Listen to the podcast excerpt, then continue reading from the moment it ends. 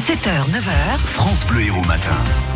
Sur France Bleu Héros, on explore le temps et l'espace avec le musée de l'Odève. On remonte le temps euh, pour aller, ah, il y a pas mal de temps quand même. C'est avec Guy Pierson tout de suite. Stéphane Fouché, bonjour. Bonjour. Les explorateurs du temps avec vous, Stéphane du musée de l'Odève. On repart il y a 295 millions d'années, ça fait un bail, c'était le début du Permien. Alors on est à hauteur de l'Angola à ce moment. Alors on peut se poser la question, mais qui peuplait les forêts et les lacs à cette époque-là?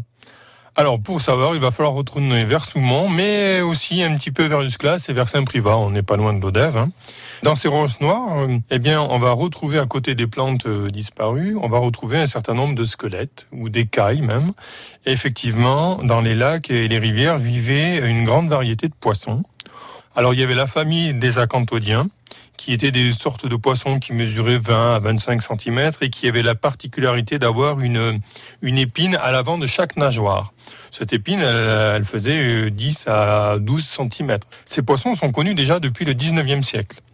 Après, il y a d'autres poissons euh, qui appartiennent aux actinoptérygiens et qui sont très nombreux avec de euh, plusieurs familles. Donc là, c'est encore plus varié que, que les précédents et dont un a été découvert par ici et porte donc le nom local de Usclas. Ictis, voilà, le poisson d'Usclas, macrodens pour dire euh, de grandes dents.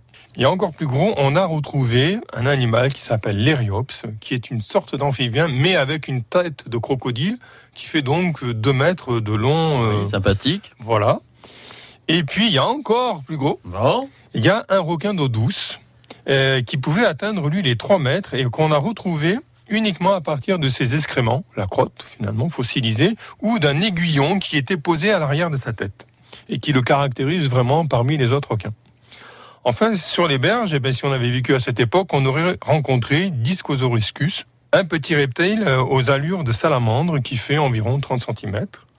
Et courant dans les forêts, on aurait rencontré, attention, Aphelosaurus lutevensis, Des Quesaco. qui, veut, qui vient du mot luteva, qui veut dire l'odève euh, en, français. Et c'était un petit lézard de 50 cm qui pouvait courir sur ses pattes arrière ou grimper dans les arbres.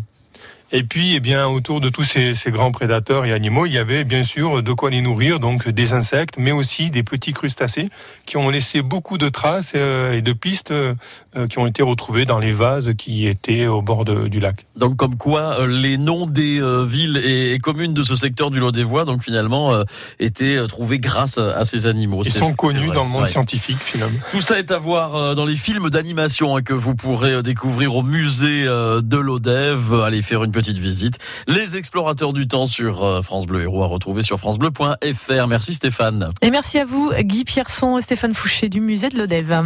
France Bleu Héros.